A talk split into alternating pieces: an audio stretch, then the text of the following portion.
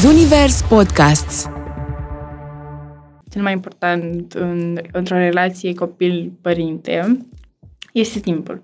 Dar ce-ți dă un părinte, de fapt, când îți dă timp? Că nu, ok, e timp. Te vede. Te vede. Noi știam că existăm când greșeam. Deci generația mea, nu doar că n-a fost văzută, dar a fost văzută doar când greșea. Am început să cred că un copil trebuie văzut, punct. Cum se simte bullying-ul la voi în, în clasă? La noi, în uh, grupuri de prieteni și la școală la fel, se trăiește cu bullying. Dacă stau să mă gândesc bine, în toate există același lucru. E bullying în iubire. Și sunt câteva tipuri de atașament pe care putem să le avem. Pentru a avea relații calitative, trebuie să avem un tip de atașament sigur.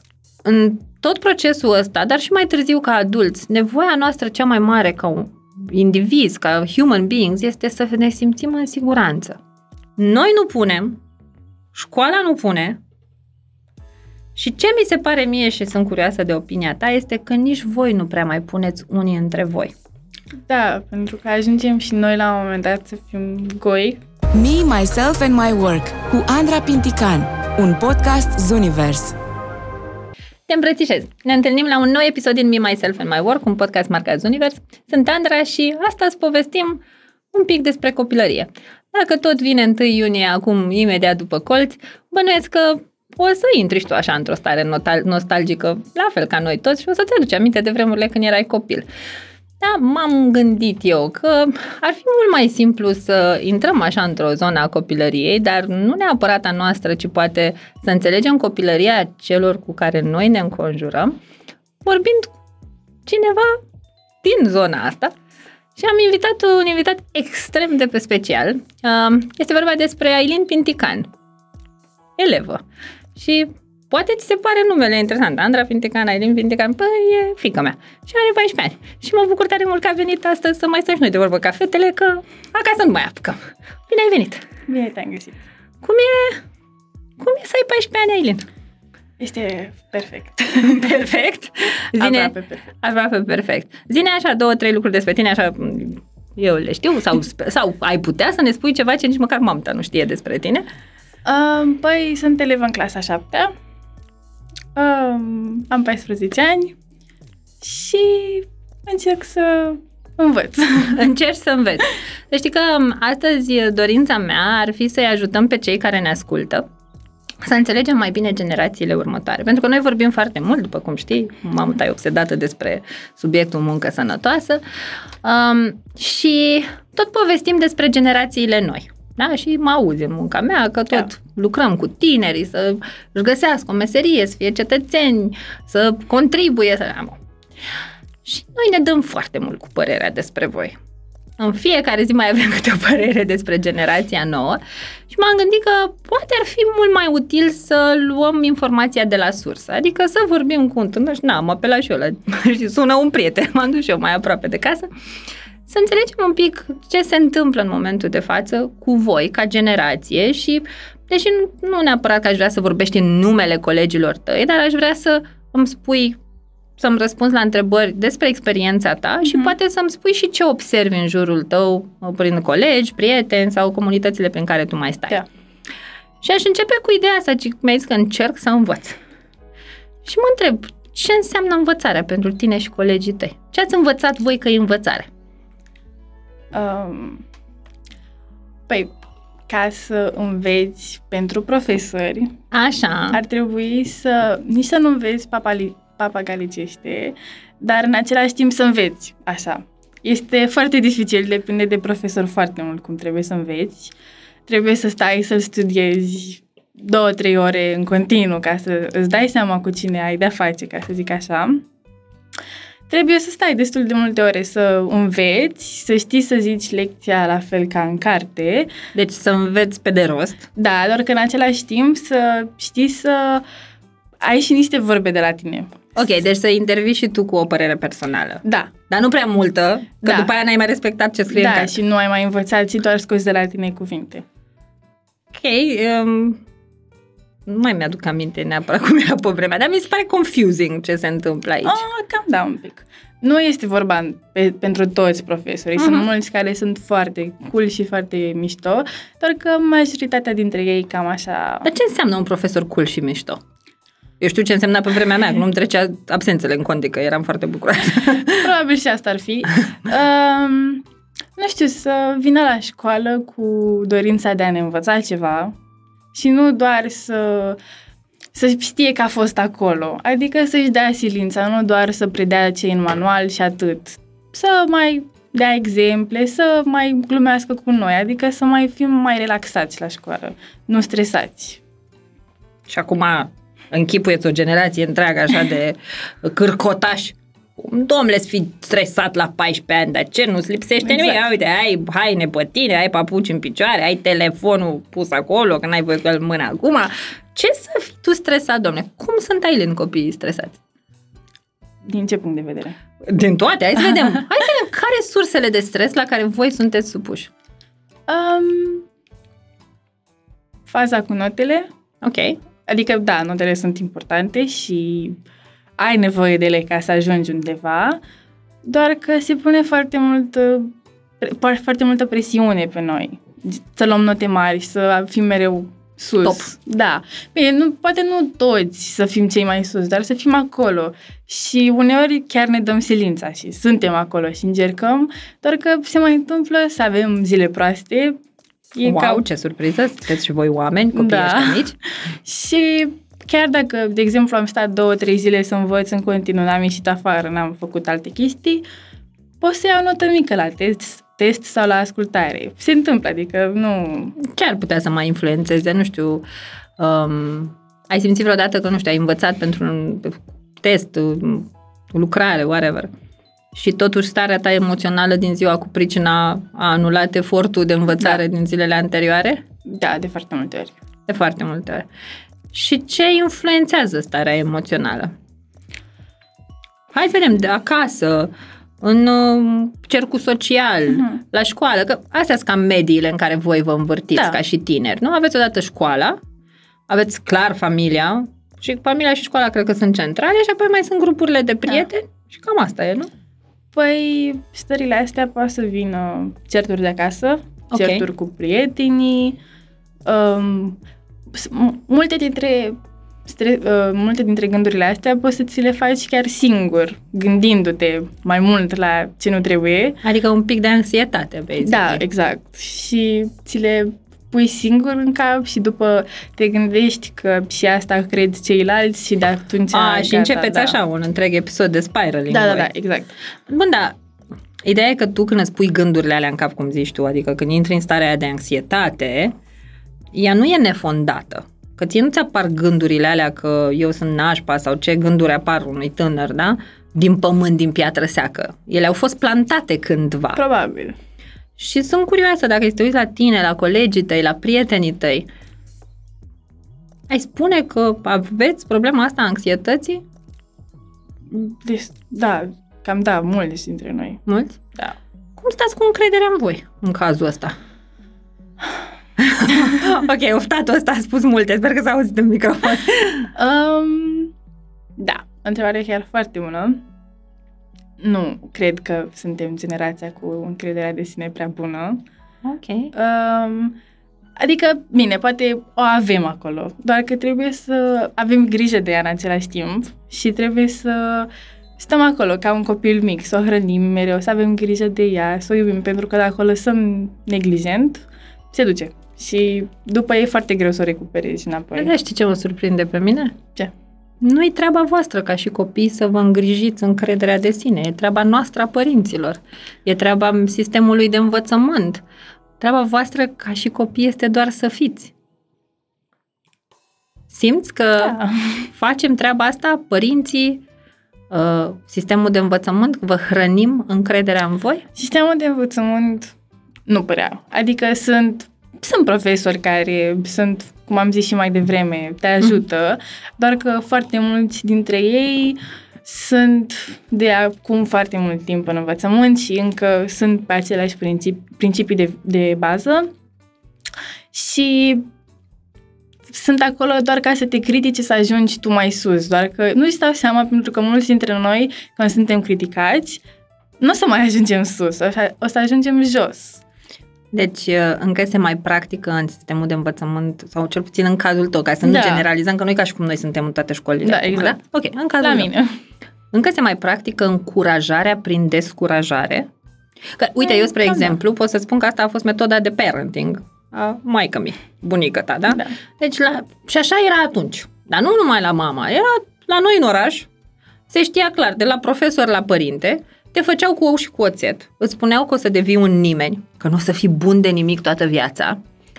Și unii dintre noi, pentru că cumva cred că de asta a început să funcționeze sistemul ăsta, pentru că erau anumite personalități Mhm. rebele care ziceau, ce ai zis mă? Că nu o să... Stai că ți arăt eu ție. Și ne mobilizam. Și eu am fost unul dintre acei copii căruia tot timpul îi se spuneau că nu o să fie bun de nimic. Și aveam așa un drive de ăsta, las că ți arăt eu ție ce o să fac. Însă mai erau și copiii care în momentul în care le spuneau asta, intrau în friz. Și acolo rămâneau. Și aud că și voi trăiți aceeași chestie. Și mi se pare foarte trist pentru că, cel puțin eu personal și, mă rog, mulți oameni din jurul meu, muncim intensiv ca lucrurile astea să se diminueze, dar uh, mi se pare că uneori eu încerc să lucrez acasă cu tine, să îți construiesc această încredere în sine, să spun că ești minunată, că ești faină, că tu ești cine vrei tu să fii, nu cine spun alții, dar apoi te duci și alții strică. Cam? Da, E? cam așa este. Cam așa se întâmplă? Și colegii tăi cum îi simți că trec prin procesele astea? Um, mulți dintre ei zic că fac față, doar că se vede pe față că sunt stresați, nu au timp mai de nimic și se vede la școală și în grupul de prieteni că nu mai sunt cum erau înainte, adică se, sunt foarte schimbați. Cum, ce le lipsește acum? Dacă vezi schimbarea asta, înainte aveau și acum nu mai au ce? Mm, Depinde la ce mă gândesc, dacă mă gândesc acasă sau la școală. Gândim la școală, când sunt cu voi în grup de prieteni, Ok. cum s-au schimbat? Ce în rău se pare din ce povestești tu? Păi da, uh, cu colegii de acum îi cunosc de vreo trei ani. Uh, În primul an în care ne-am cunoscut toți... Și erați mai mici, da, mai la... clasa 5-a, tot era foarte bine, doar că din încet, încet schimba, am schimbat profesori, au venit profesori și am văzut cum e să fie în generală, nu mai e doamna educatoare, să Doamna fie din învățătoare. învățătoare, să fie mereu acolo.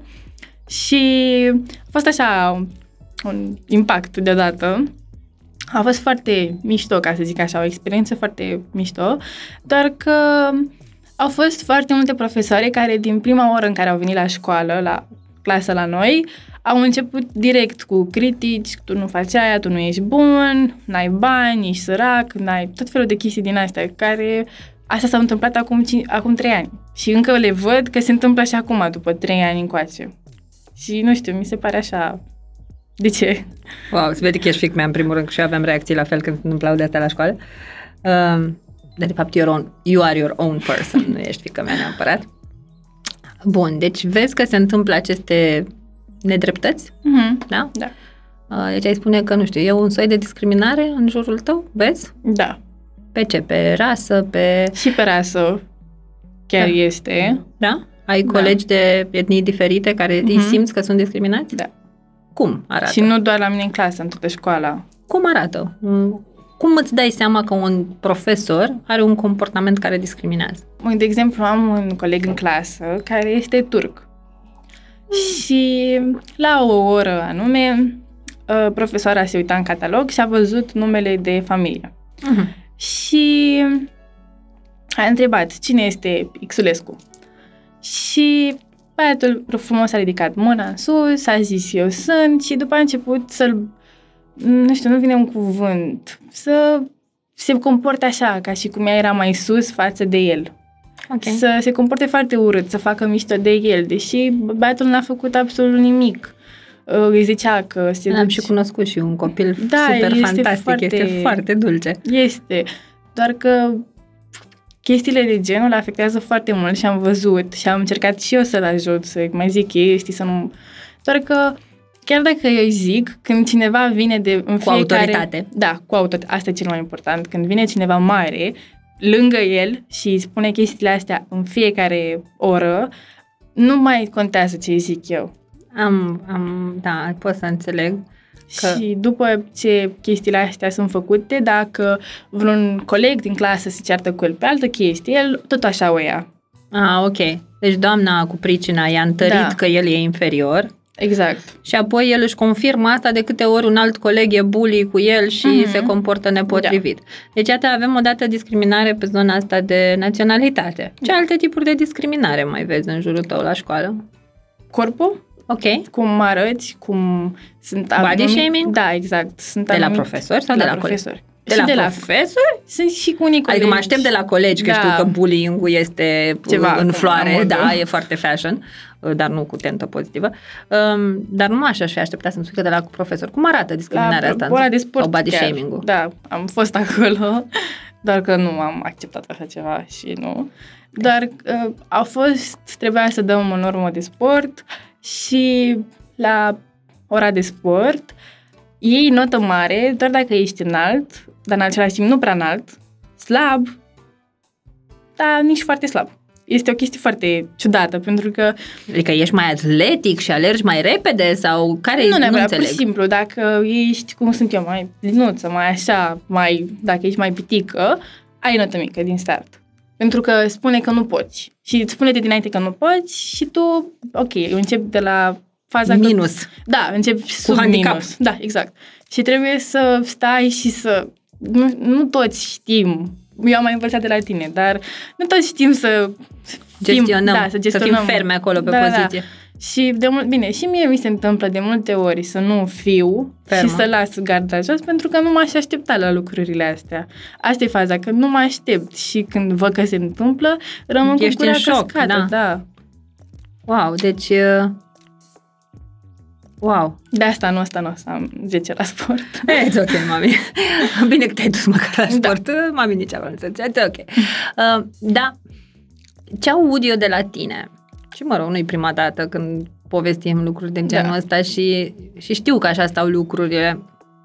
Uh, și mai știu și că avem prea puțină putere ca să facem schimbări și uite, ăsta este unul din modurile în care eu încerc să contribui la schimbare prin a vorbi deschis despre lucrurile Mhm. care se întâmplă și pe care avem tendința să le ignorăm, dar nu pentru că suntem ignorați, ci cred că pentru că suntem copleșiți că așa e la noi și nu avem ce face. Avem această paralizie de reacție. Nu putem, Mhm. "A, așa e la noi. Cam așa auzi N-ai de la ce toată face, lumea, da. știi? Dar ce aud eu de la tine?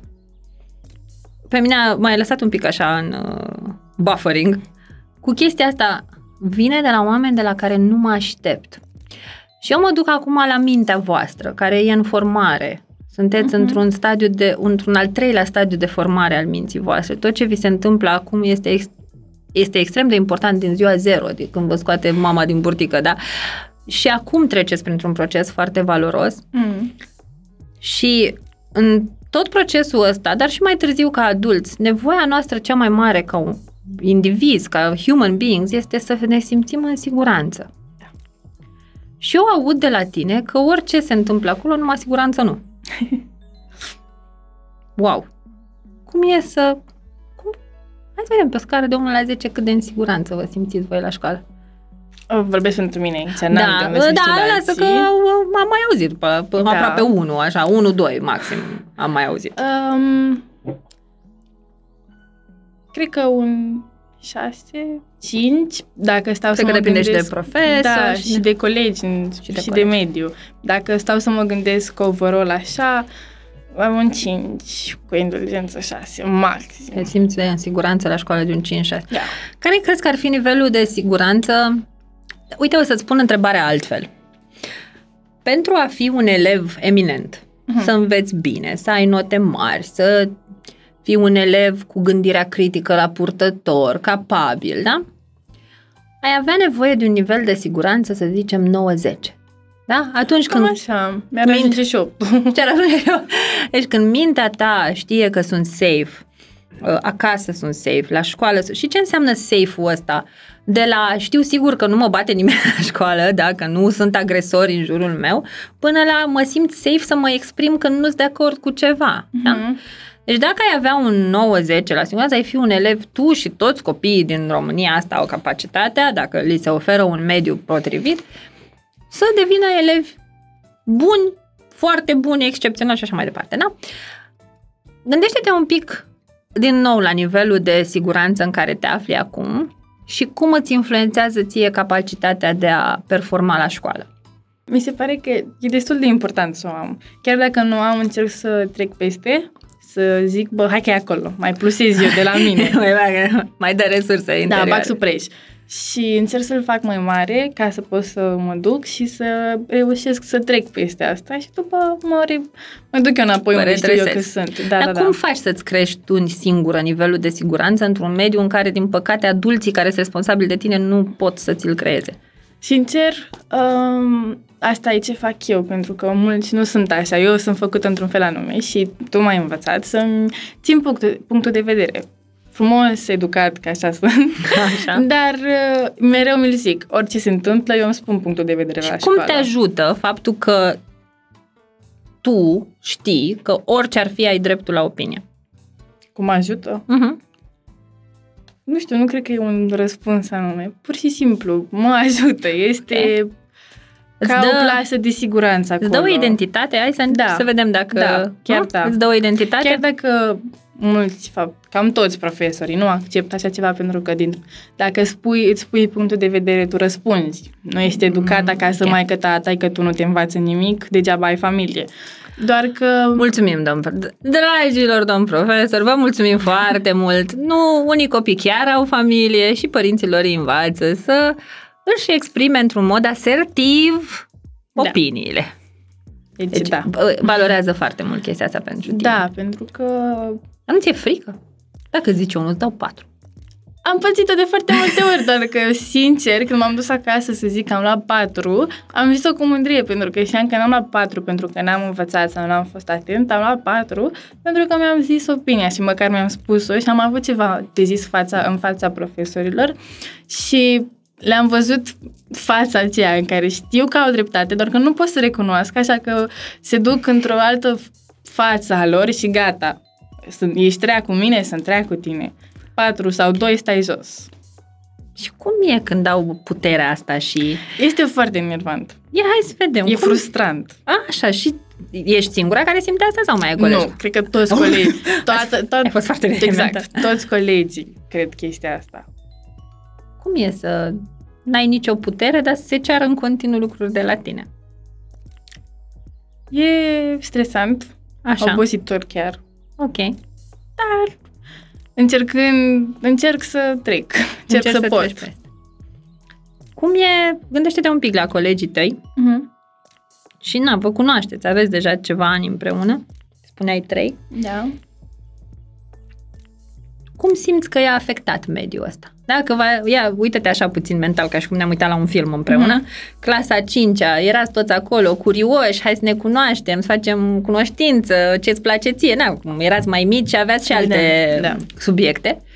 Și uite-te la voi acum, în clasa 7-a. Mm-hmm. Ok, clar v-ați și maturizat. Dar da. ce ați pierdut pe drum din cauza mediului ăsta? Incert, să zicem mm. nesigur în care învățați. Nu vreau să pară exagerat, dar mi se pare că am pierdut așa un pic din copilărie, poate. Mm-hmm. Nu ne-am mai bucurat de anii de generală, care după spusele tuturor ar trebui să fie foarte frumos, gen să te distrezi, să-ți faci prieteni și tot așa. Am, o facem și pe aia. Dar cu mănuși. Dar, da, exact. Și în limite. Pentru că chiar dacă eu acum mă duc și mă distrez cu colegii și după în oră vin, mai au un patru sau mă ceartă vreun profesor și îmi zice că nu fac nimic și n-ajung nimic, nu merge. E acolo ceva. ceva. Lipsește. Da. da. Da, ce ne facem și cu faptul că, uite, lucrând cu tineri din generația mm-hmm. ta, aflu lucruri destul de tulburătoare din punctul meu de vedere, cum ar fi faptul că foarte puțini dintre ei declară ca un prieten, în față, mă, cel puțin un prieten, în fața căruia să se simtă să, liber să fie ei însăși. Uh-huh. Asta unul. Doi, că pe o scară de 1 la 10 se simt în siguranță la școală și acasă de 1. Doi, că nu vreau să vorbim numai de școală, Da. că și mediul de acasă e foarte important și uh, sunt convinsă că și acolo avem lucruri pe care eu, cel puțin ca părinte, știu sigur că pot să le îmbunătățesc. Uh, apoi, ce am mai aflat de la colegii tăi de generație, să zic așa, uh, faptul că ei chiar au început să-i creadă pe oamenii ăștia cu autoritate când le spun că-s proști, că nu spun de nimic. Că... Da. Și ac- acum n-aș vrea nici să creăm această impresie că profesorii toți e nașpa. Da. Nu, clar, sunt Nu, și sunt profesori foarte foarte, mulți. implicați și știu că tu ai pasiune foarte mare pentru și pentru doamna învățătoare pe care ai avut-o, pentru doamna dirigintă pe care o ai acum și câțiva din profesorii tăi. Um, și sunt în continuare dascăli Da. care chiar sunt implicați în actul Își dau educației. silința. Și își dau silința, da? Uite că vreți voi să-i vedeți că ei își fac munca cu sens. Deci Da. iată că munca asta cu sens nu e o chestie numai pentru noi adulți, inclusiv voi copiii o observați în primul Mhm. rând la dascălii care vă formează. Dar ajung copiii ăștia să-i creadă pe dascăli și să creadă că sunt proști, că nu spun de nimic. Și ce am observat eu e un fel de renunțare. Da. Ce sens mai are, frate, să mă strofoc? Cum ne zici profa de mate și de română și de istorie și de biologie? De... Că eu sunt varză în beci, că nu-s bun de nimic. Poate am ajuns și într-o zi acasă și mama era obosită și nu m-a încurajat. Nu mi-a zis că nu, mama, nu e adevărat, tu ești un copil bun. Și copiii ăștia încep să creadă că ei sunt ceea ce li se spune. Da. Simți asta în jurul tău? Da, chiar la foarte mulți colegi și prieteni. Chiar da. În special faza cu părinții. Cred că după o zi foarte stresantă te duci acasă și vrei să spui tot ce ai în suflet. Ce și s-a atenție că întâmplat. teoretic noi părinții spunem că eu vreau să-mi spui tot, nu? Da, Că noi așa vă e zicem. greu să vă spunem tot și acum, Ok. na, ca o paranteză. Bine, o să încerc să accept această situație. Așa, Um, continuă. Dacă noi ne ducem acasă și spunem ce s-a întâmplat și credem că suntem în, Îndreptățit. Da. Um, și acasă, nu știu, e un mediu mai așa, cu certuri sau un, me- un mediu stresant și te duci... Alt mediu stresant. Da, altul. Te duci la părinți și zici, uite ce mi s-a întâmplat astăzi, nu știu ce. Și ei nu, nu că să-ți ia apărarea, dacă ai, ai greșit, e ok să-ți spună, uite, ai greșit aici, te înțeleg, dar ai greșit. Doar că să le ia mereu apărarea profesorilor, pentru că ei știu mai bine, e aia care te duce jos. E o chestie... Cine mai joacă și în echipa ta? Adică tu chiar Exact. ești singur. Exact. Ok, deci... Zic din tot ce aud de la Mm. mm. prieteni, pentru că mulți îmi spun chestiile astea. Vin la școală, îi văd că sunt mai așa, Da. da, efectiv după față, ei ca niște zombi, se uită în gol și nu mai aud absolut nimic, ai strigi, urlile, Oh, tragedie. nimic. Și întreb, ok, ce faceți? Hai să discutăm, poate te mai ajut cumva. Tu chiar ești fata lui mamă ta? Mm, ok. Așa. Și când îmi spun și îmi povestesc ce mai pățesc pe acasă cu părinții, este foarte, nu știu, adică... Trist. Trist, chiar da. Chiar foarte trist. Îți mișto colegii tăi, nu? Sunt foarte mișto. Și părinților sau profesorii, de ce nu vă dat? Care e Bună presiunea? întrebare. Că eu, eu nu o s- refuz să plec de la premisa că acești copii nu sunt iubiți de părinților. Nu, eu sunt sunt convins, foarte iubiți. Pentru că și eu am fost mama care ține minte că până să știu eu toate lucrurile astea, ține minte amândouă câte greșeli puteam să fac pe metru pătrat. da? Și tot din foarte multă iubire. Dar, uh, din păcate, nu aveam instrumentele necesare, Mhm. corect? Da. Dacă ar fi să te gândești așa, care crezi că e problema pe care o au părinții acestei generații? Ce am putea face mai bine, altfel? Nu, prima dată, până să răspundem la întrebarea asta care deja vine cu soluția, hai să vedem care e problema de fapt. Cum vă facem noi rău cel mai tare? Ok. Um, Hai, fi brutally honest, e ok, we can handle it. cel mai important în, într-o relație copil-părinte este timpul. Ok. Asta e părerea mea. E, este timpul, pentru că dacă noi, de exemplu, da, ne dau un exemplu pe noi două.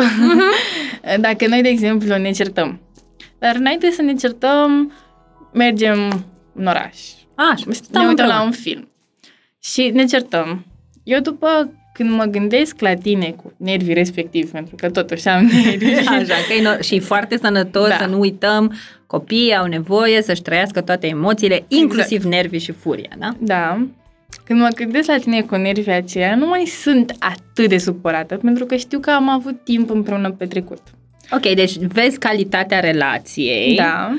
și nu te mai blochezi în acest moment de disesiune din relație, ci te uiți la relație cu totul. Da, exact. Ok. Și mă ajută mult mai mult să știu că, uite, bă, am fost acolo cu ea, am făcut aia, hai, încet, încet putem să trecem peste chestia asta, pentru că, uite ce momente frumoase ratăm. Ok. Dar ce-ți dă un părinte de fapt când îți dă timp? Că nu, ok, e timp, Te vede. te vede. Ok, deci cât de mare e nevoia voastră să fiți văzuți? Infinit plus. Ai spune că e una din cele mai mari nevoi pe care le aveți voi ca generație? Cred că da. Wow. Să fim văzuți nu doar de părinți, de oricine. Și de colegi, și de Da. profesori. Ne, adică nu că ne place să fim, să fim lăudați, să fim remarcați pentru lucrurile pe care le-am făcut. Și cred că asta a fost și o problemă a generației noastre. Noi am fost învățați, bine, nu, la generația noastră a fost un pic diferit sau o să mă raportez poate mult la experiența mea. Noi știam că existăm când greșeam. Pentru că atunci când greșeam, venea o scatoalcă după noi. sau o pedeapsă, sau nu mai avea. Deci erai băgat în seamă când greșeai. Da. Da?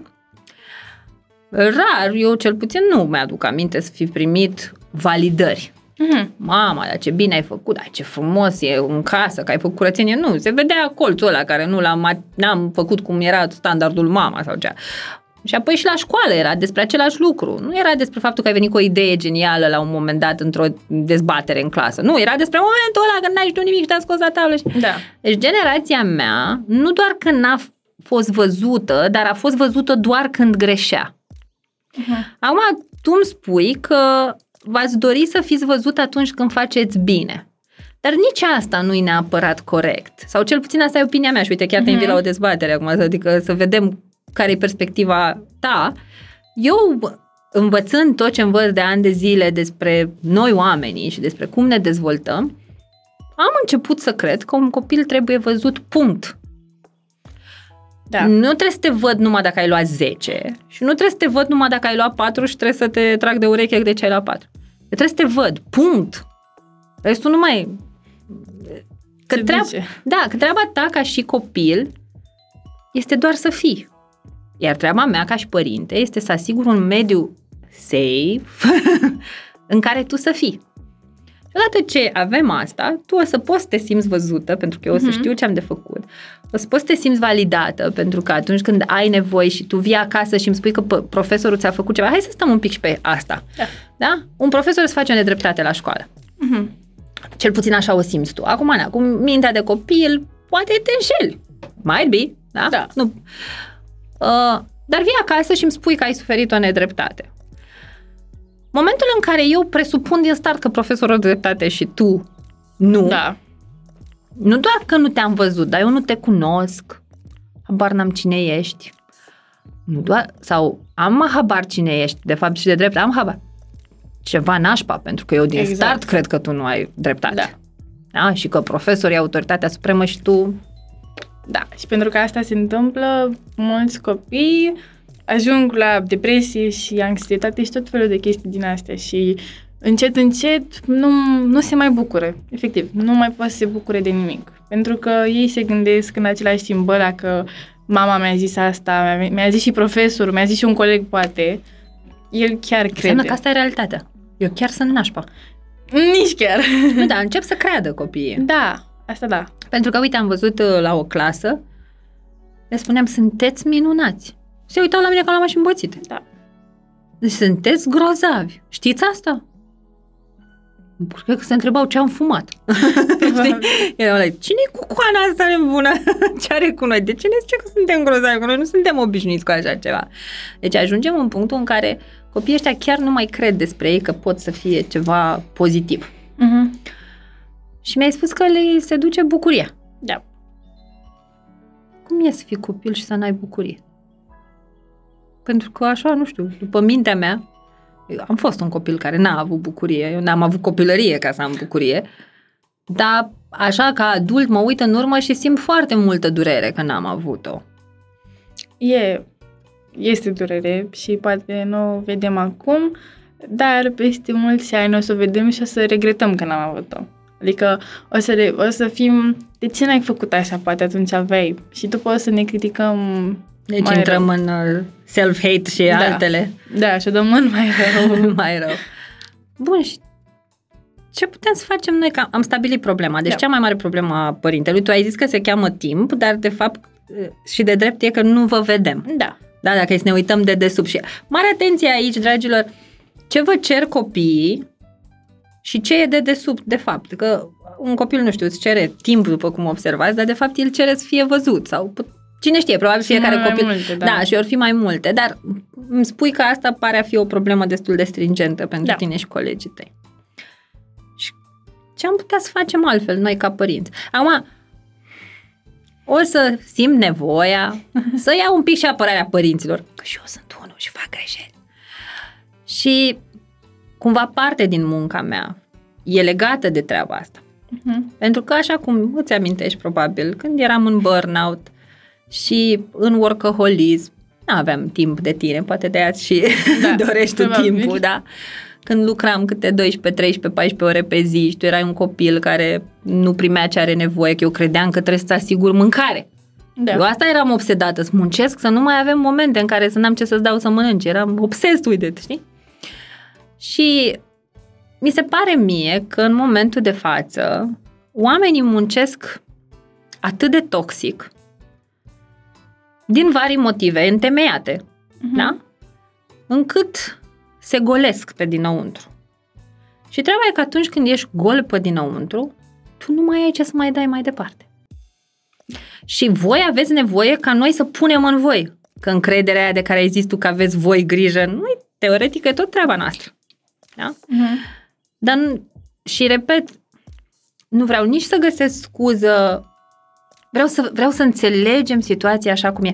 Nu vreau să scuz părinții care nu dau timp copiilor și să zic copilului, îmi pare rău, dragul meu, nu avem timp de tine, că lumea e așa cum e, pentru că nu vreau nici să invalidez stările voastre, că Mhm. sunt foarte reale și ce simțiți voi are fundament. Dar așa să ne uităm un pic la starea de drept, da? Avem părinți extrem de obosiți Da.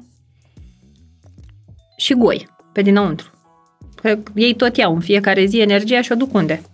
La muncă, la bancă, prin rată, la vecinul, că nu știu ce inundație, deci fel și fel de lucruri, da? Mhm. Și acești oameni goi pe dinăuntru sunt responsabili de voi, copii care abia așteptați să vi se umple rezervorul. Da. Noi nu punem, școala nu pune și ce mi se pare mie și sunt curioasă de opinia ta este că nici voi nu prea mai puneți unii între voi.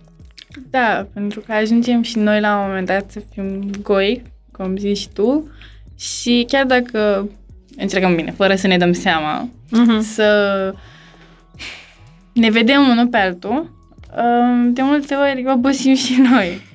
Și mi se pare nu doar că obosiți, dar mi se pare că, și iar mă duc un pic la copiii cu care am mai lucrat, și am sesizat această stare de defensivă și ușor transformare în agresor. Adică atâta de mult profesorul m-a criticat, da, da, da, după aia au început și colegii să o luau după aia, încât ca să nu mai sufăr că toată lumea face mișto de mine, o să mă apuc să fac eu mișto de alții primul. Da, e Și foarte că, des că întâlnit. ajungem și la bullying-ul de care tot vorbim, da? Mhm. Și mi-aduc aminte de un proiect în care uh, una din colegele mele de la uh, echipa de training a fost în, a lucrat un an și ceva cu copiii unei școli din pe lângă București. Mhm. Și au lucrat foarte mult pe inteligență emoțională și într-un final au ajuns la zona asta de bullying, de hatereală, na, ca să fie mai pe limbajul vostru. Și eu întreba pe copii, dar de ce faceți toate treburile astea? Și a ieșit că ei sunt foarte furioși. Da. Și că nu pot acasă să fie furioși pe cine să furioși de fapt. Că ei sunt furioși pe mama, pe tata, că le zic că nu le fac, că nu le dau timp sau că le zic că nu-s bun de nimic, mm-hmm. nu Mhm. știu ce. Nu pot să fie furioși pe profesor că patru. Da. Și atunci direcționează și ei spre alții care nu Unde pot se să poate. comenteze. Da. Vezi chestia asta să se întâmple? Da, foarte des. Ce înseamnă bullying-ul? Și la... acum nici să nu mă fac eu aici o de biserică și mie mi s-a întâmplat chestia asta și îmi dau seama după și zic, stai că nu e ok ce faci. Și mă întorc de foarte multe ori pe holuri sau așa, nu știu, mă încerc cu vreun copil, zic chestii pentru că văd că deja nu mai pot, sunt obosită și mă enervează și nu mai. Deci e ultima intol- picătură. E, e to- pragul de toleranță e foarte scăzut, nu mai suporți prea mult, da? da? Și e ultima picătură din pahar și după de tot afară. Și mă enervez și dau tot af- aproape tot afară, măcar până unde îmi dau Cum seama. arată asta? Vorbești urât, jignești? Da, adică tot ce mi s-a zis mie, zic înapoi. Dai și tu mai departe, Da. reciclezi. Exact. Și după îmi dau seama, mă simt foarte prost și de multe ori mă întorc înapoi la clasa aia, aștept până următoarea zi, fac rost de număr, nu contează. Numai să-mi cer scuze pentru că n-a fost vina persoanei respective și a fost numai, numai aproape vina mea. Da. Pentru că nici vina mea nu este în totalitate, Dacă e nici să ne vina duci. lui în totalitate este... Un... Sunteți niște victime ale circumstanțelor Da. amândoi. E așa, un sens în continuu. Da, și copilul ăla probabil tu ai fost rea cu el, el se duce și e rău cu Da. alt coleg de clasă și, Și uite era tot așa, așa- bullying-ul e Da. noul trend. Mhm. Cum se simte bullying-ul la voi în, în clasă, în comuni... în gașcă? Ce aveți voi pe acolo? E foarte mult bullying. Și cred că în toate găștile de prieteni în care am fost eu, bullying-ul a fost mereu, doar că atâta timp cât, nu știu, e o chestie, probabil nu e ceva sănătos, dar la noi este. E un coping mechanism, hai să-l Da. acceptăm. La noi, în um, grupuri de prieteni și la școală la fel, se trăiește cu bullying. Adică e Wow. o parte... A devenit normalitate da, pentru voi. exact. Este ca și cum mă duc să mănânc, mă duc să beau apă. Este, este acolo. E parte din comportamentul social să fii bully Mhm. acum. E un Da. standard. E bine, este depinde de persoane, depinde în ce cerc de prieteni ești tu, doar că eu dacă vin la tine și zic, bă, ce prost ești, e, e ceva amuzant, poate, este Mhm. ceva acolo. Și după dacă eu, de exemplu, mă supăr, perso- Ah, perso- ce tu fain. te superi, da? Păi nu, că n-am zis-o cu răutate. A, deci un pic de gaslighting peste. Da, exact. Sau, cum ai zis tu, ești fraier, că nu știu A, ce. sau, sau e, shaming. Depinde, da, este depinde. Depinde de ce se întâmplă și depinde de unde ești. Mi-aduc aminte de un moment când eram la o cafenea, acum o săptămână și ceva, deci nu Mhm. de mult. După ce terminasem de înregistrat unul din episoade, m-am dus să iau o cafea din uh, Mall Băneasa, deci la o cafenea. Și în spatele meu aud o conversație. Noi eram singură la... Cum să o zic pe aia dreaptă, am ascultat-o. Am Tras cu urechea, cum vreți voi să-i ziceți, dar n-aveai cum să o ratezi. Da. Mi-e greu să reproduc limbajul, că nu e frumos și nu asta încercăm noi să transmitem, dar era ce ești, că ai dat pe tine, că nu vezi, că nu ești bună de nimic, că se aude alte voci. Dar de unde era să știu eu că ăla se întoarce și eu o să intru în el și îmi varsă sucul pe tricou? Mhm. Ei, hai, lasă, așa ești tu. ești varză. Hai, fată, lasă-mă, lasă, ești grav. Da, noi te iubim așa cum ești. Da. Și mă întorc și văd trei puștoaice de seama ta.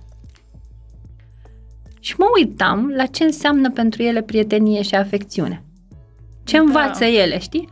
Adică vorbim despre încurajarea prin descurajare pe care profesorii o, O fac. fac. fac vouă și iată în retrorelație de prietenie, da, deci una din fetițe, fete, mă rog, erau pli- așa, măricele, aș zice, 13, 14, 15 ani pe acolo. Mhm. Una dintre fete dăduse cineva peste ea cu un suc și îl vărsase și aia altă în loc să fie prietena, că ești ok, tot ce ai nevoie, îi spunea în continuu cât e de asta și că oricum ea nu e bună de nimic, dar ea o iubește așa. Da. Deci aveam un agresor și un, o victimă perfect și mai era încă una lângă care îi spunea celeilalte, haide tu lasă-o în pace, salvator. Da. Deci iată ce dinamică Și mai disfuncțională. probabil acolo se întorcea lucrul ta. Se întorcea da. cu Da. siguranță. Dacă mai stăteam lângă ele vreo jumătate de oră, o vedeam și pe aia mică din victimă transformându-te în agresor cu salvatoarea sau Da. ceva. Ceva, ceva, o dinamică sigur trebuia să Da, da. existe. Dar mă uitam că eu mă duc în organizații să ajut oamenii de HR, managerii să înțeleagă această dinamică disfuncțională Mhm. din relațiile umane. Și de fapt și de drept eu cred că ar trebui să facem asta și în școală. Pentru că, iată, copiii ăștia sunt într-un triunghi al dramei Mhm. Da. foarte profund. și o să te rog să faci ceva mai neortodox, să dai din casă. Ce? Nu vreau să-ți critici prietenii sau să-i judeci sau ceva, vreau să stăm într-o stare de observator amândouă. Ok. Și să-mi spui cam ce comportamente toxice pe lângă bullying mai vezi în cercurile tale, de prieteni, de cunoscuți. Fix cum ai zis în momentul ăsta ce ai văzut la mall, Mhm. exact așa suntem și noi, cercul meu de prieteni, de exemplu de la școală, fix așa suntem. Acum mergem, ne înjurăm, ești nu știu cum, după ce frumoasă ești, te Oh my iubesc. God. Și chiar mă uitam zilele astea pentru că mi-a, am ieșit cumva din postura de prietenă a unei fete și altei fete, că suntem un grup de trei fete care Mhm. mm-hmm. mai mult. Am ieșit puțin de acolo și era ca și cum le văd pe toate, ne vedem pe toate trei. Mhm. Deci ai intrat tu un observator Da, în fără, relația fără să aia. vreau, pur și simplu. Și mă uitam așa, ca și cum eram sus și ne vedeam acolo pe toate, cum una zice că e proastă, alta zice și tu ești la fel și alta zice altceva. Și după ne pupăm una pe alta, între ghilimele, ne pupăm Mhm. una pe alta. Și mă uitam așa și eram, ok, ce se întâmplă aici? De fapt. Da, pentru că... Ce mai înseamnă o prietenie până la urmă? Exact. Unde mai e susținerea necondiționată, aprecierea, autenticitate, spațiu safe în care tu te simți Mhm. confortabil cu prietenii tăi și susținut? Da, bine, nu, nu pot să zic că se găsește rar, dar că, de fapt, cred că chiar se găsește rar, pentru că trebuie să stai să cauți, în primul rând. Oare trebuie să stai să o cauți sau crezi că trebuie să stai să o construiești? Cred că ambele. Ambele. Ambele. Pentru că mai întâi o găsești și după o construiești, pentru că nu poți să construiești fără să fii acolo. Mhm, ok. E ca și cum mai faci o casă fără să ai pământ. Nu poți, mai trebuie să găsești pământul. Și simți că, nu știu, de ce ar avea nevoie copiii ca să poată să-și dea voie să formeze relații de genul ăsta? Că eu din ce aud, voi toți sunteți cu mecanismele de apărare Sus. sus și atacați voi primii. Uh, sunteți la extreme, acum te iubesc, te mângâi ce frumoasă ești, după aia ești proastă, nu-mi place de tine, pleacă de aici. Mhm. Deci sunteți așa.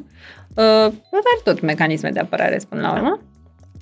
Și ce crezi că ar putea să se întâmple ca acești copii să intre cu încredere într-o relație? Nu știu, mă gândesc la mine, că la alții nu Mhm. știu, dar mă gândesc la mine și la genul de relații cu cele mai bune prietene pe care Mhm. le am eu sau le-am avut și dacă stau să mă gândesc bine, în toate există același lucru.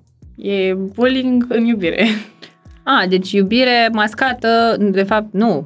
Da, nici nu știu, e iubire mas- nu, e bullying mascat Cred cu că sunt iubire, ambele, e invers, nu da. știu. e chiar confusing. Da. Wow. Adică am, de exemplu, o prietenă și o am din 2017 și e 2023 acum. Șapte Deci- ani, cam așa. Da? Um, și mă uit. Ne iubim foarte mult, suntem prietene foarte bune, doar că în același timp una vine la alta și spune chestiile astea și după iar ne iubim. Și după mă gândesc la altă relație de prietenie, de prietenie pe care am, o am.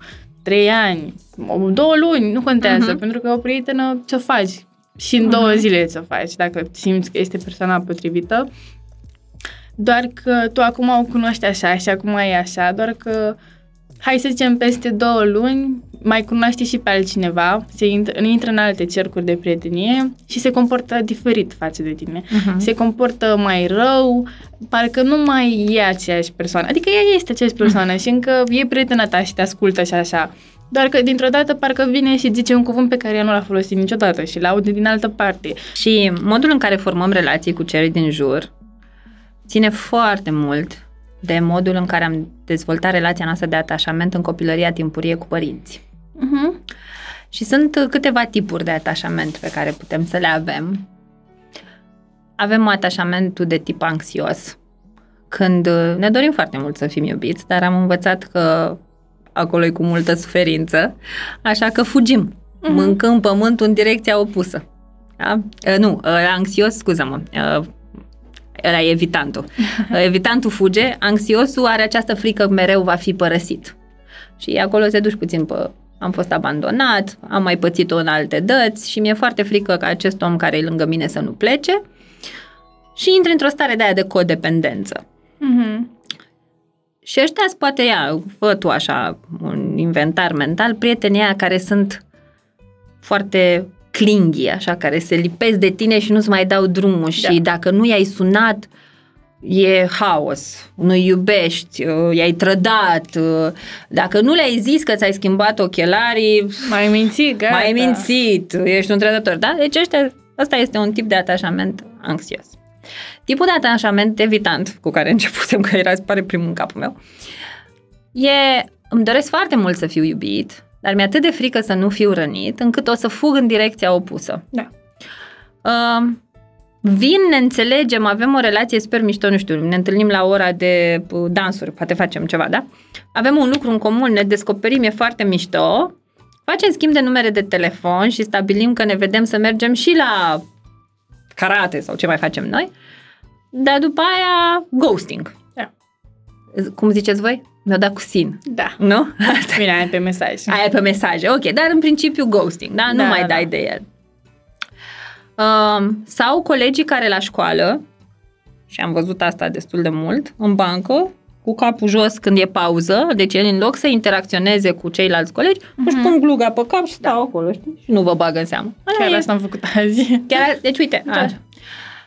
Mai e un tip de atașament care le combină pe astea două. Acolo Mhm. e un pic uh, cu scurt circuit. Ba ești într-un fel, ba ești altul. Îți dorești foarte mult să fii iubit, dar îți vine să fugi și în același timp suferi că nu vrei să pierzi pe nimeni. E un tip de atașament dezorganizat. Da. Din păcate, toate tipurile astea sunt disfuncționale.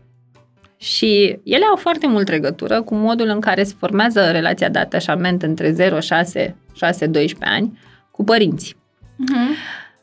Pentru a avea relații calitative, trebuie să avem un tip de atașament sigur. Ok. Adică atunci când zici tu de prietenia aia care trebuie să o găsești și să ceri shit, ăla e un tip de atașament sigur. Ca tu și prietena ta să puteți avea un astfel de tip de atașament, în primul rând ar însemna că la momentul potrivit, atunci când erați mici, amândouă ați primit ceea ce trebuia de la părinții voștri. Oare, dacă ne întoarcem la ce povesteam eu, obosiți, prăjiți, goi, au primit copiii. Eu, în cazul meu, noi două deja știm conversația. Avem ani de Ah. terapie pe baza asta, nu? La, la chestia asta m-am gândit foarte mult. Să văd dacă chiar există o persoană care a primit tot ce a trebuit din orice punct de vedere de la Mhm. părinți să dea mai departe. Și am ajuns la concluzia mea, nu fi adevărat, dar Da. eu zic părerea. Um, nu există așa ceva. Pentru că... Încă. Ok, Ok. da. Părerea mea este că nu există așa ceva pentru că um, de fiecare dată, cu fiecare an care trece, o să cineva, oameni de știință, nu știu, psihologi și așa mai Așa. departe, o să găsească încă o chestie care este greșită. Ok. Și continuă așa ca să evoluăm să fim mai buni. Ok. Adică lucrurile care se întâmplă sunt greșite, majoritatea dintre ele, sau puține dintre Mhm. ele sunt greșite, doar că lucrurile care acum sunt bune, poate peste 10 ani, ani, nu o să mai nu fie mai au la fel. valabilitate, că se Și- schimbă lumea între Exact, timp. și asta este. Se schimbă lumea, se schimbă, se schimbă mentalitatea și mi se pare că nu e totul valabil. Da, Adică- da. Asta nu-ți dă cumva... E o perspectivă destul de dume în glumă, așa, pentru că în Mhm. concluzia trasă de tine zice că oricum o dai, oricum o învârs, niciodată nu o să am relații autentice. Și atunci eu aș veni aici cu o completare. O să ai relații autentice, Uh-huh. pentru că pe măsură ce creșteți, și iată, deja trăiți foarte multe lucruri care vă produc stare de disconfort și sunteți o generație foarte isteață din punctul meu de vedere, uh, aveți acces la terapie, la dezvoltare, cum toate generațiile anterioare nu au avut. Așa că eu cred că voi o să începeți să completați toate golurile pe care noi le-am lăsat în voi. Da, și asta e. Uh, și eu chiar am încredere maximă că o să începeți să dezvoltați relații cu tip de atașament sigur, care ce înseamnă de fapt? Că suntem în relația asta în reciprocitate. Uh-huh. Ne putem vulnerabiliza unul în fața celuilalt pentru că ne simțim în siguranță. E o relație de negociere, Uh-huh. adică și tu și eu și trebuie să fim bine. Da. în care se ascultă activ, se comunică asertiv. Și eu chiar am încredere că voi începeți să învățați că aceste tipuri de relații există Și cred că vă e foarte greu să creați ceva ce nu vedeți exemple în jurul vostru. Da. Da? Dacă ar fi să te gândești tu singură, deci pentru cazul tău izolat, ne gândește-te, vezi niște tipuri de atașament sigur, relații valoroase în jurul tău? Vezi niște exemple? Cred că da. Hai, hai dăm două, trei exemple. Nu neapărat cu nume și prenume. Mhm. Mm-hmm. Zim de așa, prieten al nu știu care, cum știu. Prieteni, nu știu, de 14 ani, de când se cunosc de mici, poate au avut probleme, așa, cum orice De relație așa o să are. însănătoși și de da, relația, exact, așa de, se dezvoltă și care chiar sunt bine, sunt uh, se simt în siguranță unul cu celălalt. Ok, deci i-ai dat acum minții tale un reper. Relații calitative chiar există. Da. Ea mai încearcă să mai găsești două, trei. Nu trebuie să mi le mai zici, doar găsește-ți-le și puneți-le acolo în sertarul cu repere. Mhm. Deci există? Da, sunt. Sunt reale? Da. Da? Pentru că mintea ta nu ar putea să facă ceva ce n-a mai văzut că există. Și dacă tu îi spui nu există, deci, e, e, vezi paradoxul? Da, da. Deci îi spui minții tale, vreau relații autentice, frumoase, pline, în care să fiu respectată, să fiu văzută, tărără, dar ele nu există. Uh-huh. Și mintea ta e like, femeie, hotărăște-te odată ce vrei de fapt și de drept, da? Dar acum i-ai dat minții tale un, tale un punct de reper. Uh-huh. Și asta o va ajuta foarte mult pentru că va ști ce să, începe să înceapă să caute. Uh-huh. Și evident, și tu vei avea de lucrat la chestia asta, corect? Da. Bun. Nu vreau să încheiem până nu vorbim puțin despre muncă. Da. Că, na, subiectul Dacă vieții asta noastre. facem. Da. Cum e, cum vedeți voi munca? Vorbiți voi Care în cercurile muncă? voastre de co- copii despre ce o să vă faceți când o să fiți mari? Da. Există conversații despre asta Da, sau vorbiți și numai cred despre că- țigări și YouTube? Da. Acum am fost și eu ca o babă. așa. Um, cred că există și ce, de cele mai multe ori ap- apar în clasa 7-a, 8-a, ok, după mai, mai lăsate așa. așa. Și după mai încep iar o dată în a 10 că te gândești, bă, mai am 2 ani și trebuie să văd ce se I'm dead. întâmplă. Așa, presiune. După, la 11 încă un an, hai, anul ăsta mă distrez, de la anul mă pun pe învățat Așa, și după la 12 te ia stresul ca lumea. panică. Da, și văd și la alții, pentru că la mine la școală nu e doar generală, e și liceu. Și Ah. mai văd, mai am cu prieteni în jur și văd, sunt foarte stresați, pentru că nu, știu, nu o să știe ce se întâmplă. Și da, se vorbește, doar că sunt așa, cu și pauze. cum? Hai să vedem cum se vorbește despre muncă. Dacă e să te uiți așa și să extragi o idee generală mm-hmm. din tot ce vorbiți voi despre muncă, cum vedeți voi că o să fie momentul în care lucrați? Ce tip de muncă vă doriți? În general. Bine, sunt și unii care nu-și doresc neapărat asta, pur și simplu au învățat de la părinți banii pe masă, asta contează, nu contează Ok. cum se ajung la bani. Ok, deci pentru unii munca este în continuare un instrument, doar copiii în continuare mai învață că munca e doar un instrument de a obține bani. Da, Ok. Dar sunt și unii care poate, chiar dacă au văzut acasă că trebuie bani, nu contează ce, își dau seama că nu asta e cel mai important. Important e să faci ceva care îți place și cred că școala ne ajută să, faci, să ne gândim la chestiile astea pentru că mediul înconjurător de la școală, cu, am zis mai devreme cu profesorii, poate, nu știu, unul la fizică, la Mhm. orice, la o materie care nu-ți place și trebuie să înveți. Și cred că asta ne ajută pe noi să ne dăm seama în ce fel de mediu vrem să lucrăm. Ah, faptul că aveți sistem de comparație, nu? da. Ah, ok. Deci Și mulți- servesc la ceva și Da. pe situațiile negative. Vă Într-un dau fel, măcar da. sistem de comparație. Um, vrem să fie un mediu liniștit, adică fără certuri, fără tot felul de chestii. Că se din pare astea. că sunteți sătui de acasă și de la Da. școală. Um, un mediu, cred că distractiv. Depinde și de oameni acum, Mhm. dar eu zic așa, din experiență cu, pro- cu prietenii mei, să fie așa cu oameni plini de viață, fericit, adică să nu te duci la școală, La la, servici. servici, um, Eh. ah, ce e asta? Nu mai vreau, vreau înapoi acasă. Adică să zice iar e luni. Aha. Adică aș vrea să Deci mă voi nu duc... vreți să suferiți de boala lui iar e luni? Da. Nu, voi nu vreți, nu? Nu, Că nu, noi nu am îmi place suferit să mulți ani. sufăr. Adică acum cu școala mă gândesc că iar e luni. Ah. Nu vreau să mă duc la, în fiecare zi la muncă să zic chiar e luni, iar e marți, chiar- vine vineri, dar după am doar două zile. Nu, nu vreau chestia asta, vreau să mă duc, ok, hai mă duc la, mă duc la muncă. Să fii happy about it. Da, adică vreau să mă duc într-un loc unde să mă simt nu neapărat 100% în siguranță, pentru că, na, depinde foarte mult de persoană unde te simți și în de, siguranță. și de performanța ta, că Da, până la urmă și exact. tu contribui, că nu doar compania trebuie să facă testul, Da, și tu trebuie exact. să te asiguri că performezi ca să dai companiei ce ai promis. Da, deci e, da, asta depinde pentru mine. Bun, pentru tine, deci știți că e important să mergi într-un mediu în care să te simți cât mai în siguranță și să fii happy, să ai bucuria muncii, da? Da. Așa, din ce ai te- testat până acum la viața ta, de 14 ani, care simți că e direcția ta profesională? Um, încă mă mai gândesc și probabil s-ar putea să mă răzgândesc de foarte multe ori, doar că planul meu este să dau la științe umane sau filo Așa? și după să fac un an de psihologie Mhm. și după ce uh, fac primul an de psihologie aș vrea să dau și la facultatea de drept. Ai și să faci două în paralel. Da. S-ar putea să fie un pic greu, dar nu știu încă. Mă văd dacă ai mă timp voi să te- descurca atunci.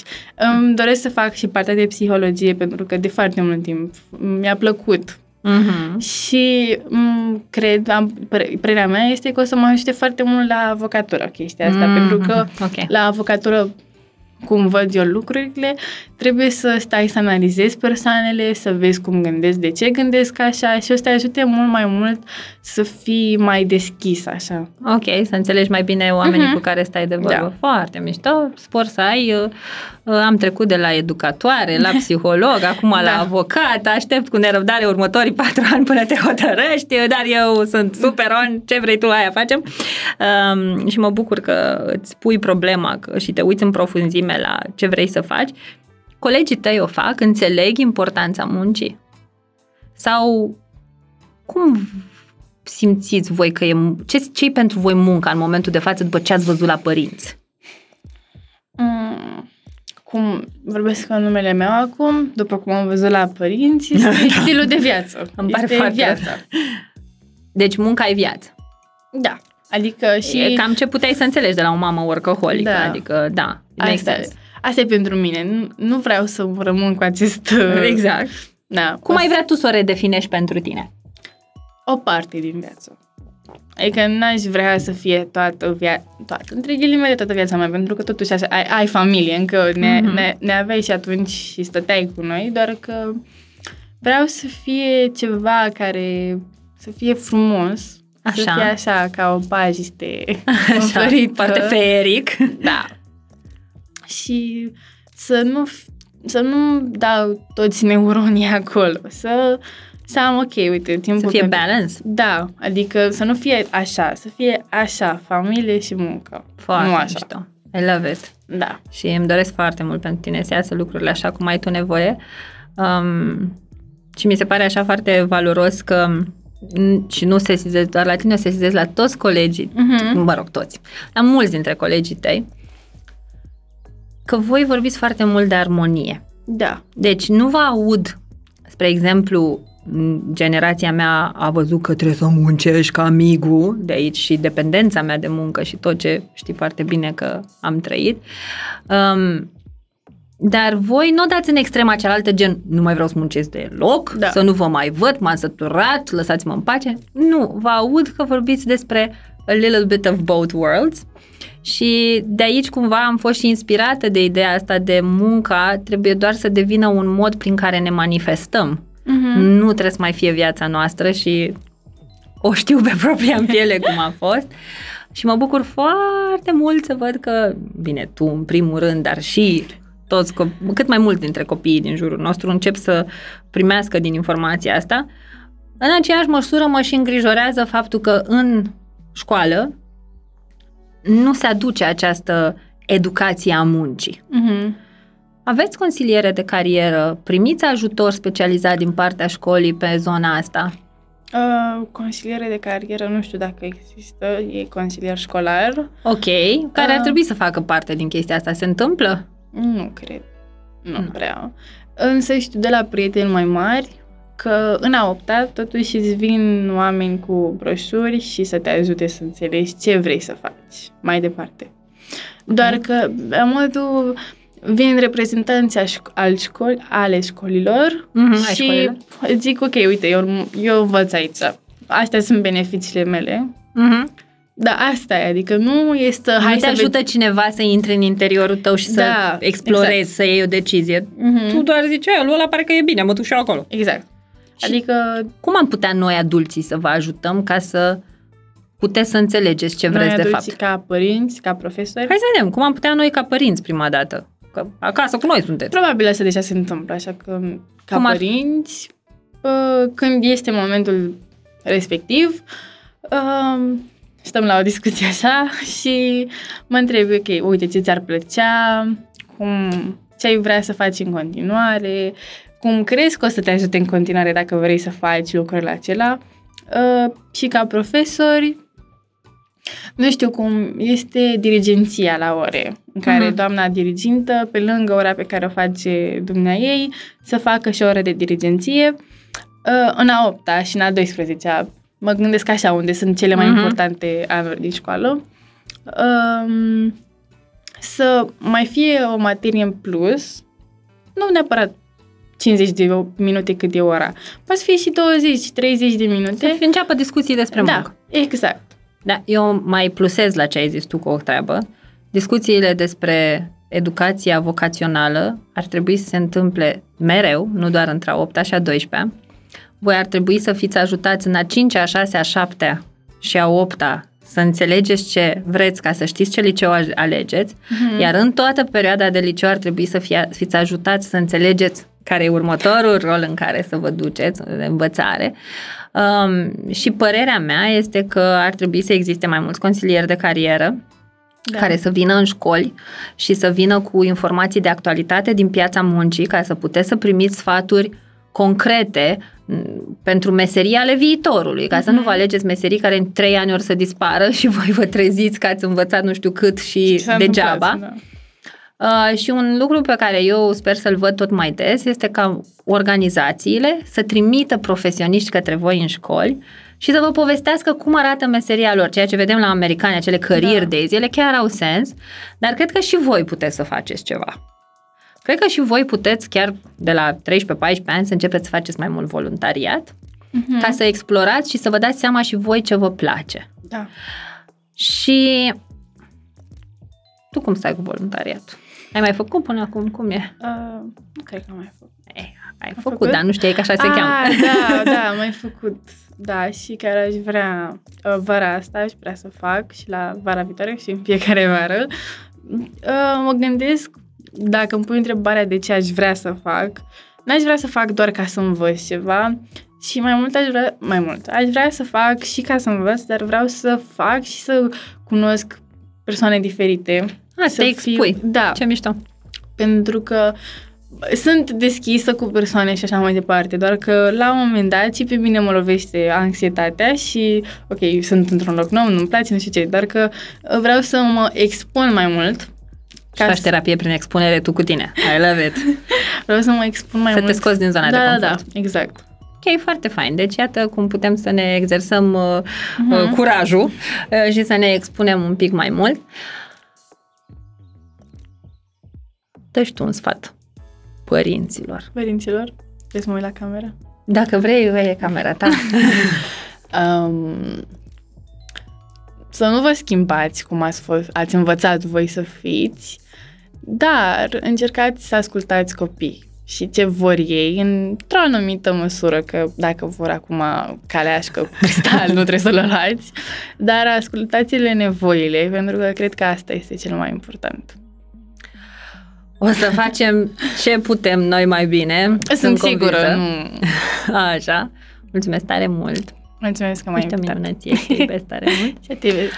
Dragilor, vă îmbrățișez. Sper că o să aveți un 1 iunie științifico-fantastic. Vă invit să ascultați întâlnirea de astăzi și alături de copiii voștri. Dacă sunteți profesori, cum ar fi să o punem în cancelarie și să ascultăm toată gașca de profesori ce se întâmplă prin mintea copiilor din clasele noastre și dacă nu vreți să credeți ce am vorbit noi aici, cum ar fi să faceți un focus grup cu copiii din clasele voastre și să întrebați cum vă simțiți cel mai des la școală?